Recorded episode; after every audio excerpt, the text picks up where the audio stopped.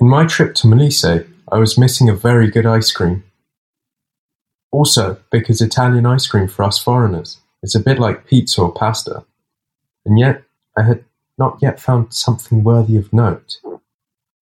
Obviously, I had to go to Termoli and get to know the gelato, or rather, Michele Capella's Gelato, which is in Via Nazionale 76. The flavors are absurd. Bread, butter and jam, or bread and oil, raspberry and rosemary, all natural ingredients. Then there are also the classics: chocolate, pistachio, cream. I think I'll go back tomorrow, and I am happy that Michele has been selected, the only one in Molise, to participate in the ice cream festival.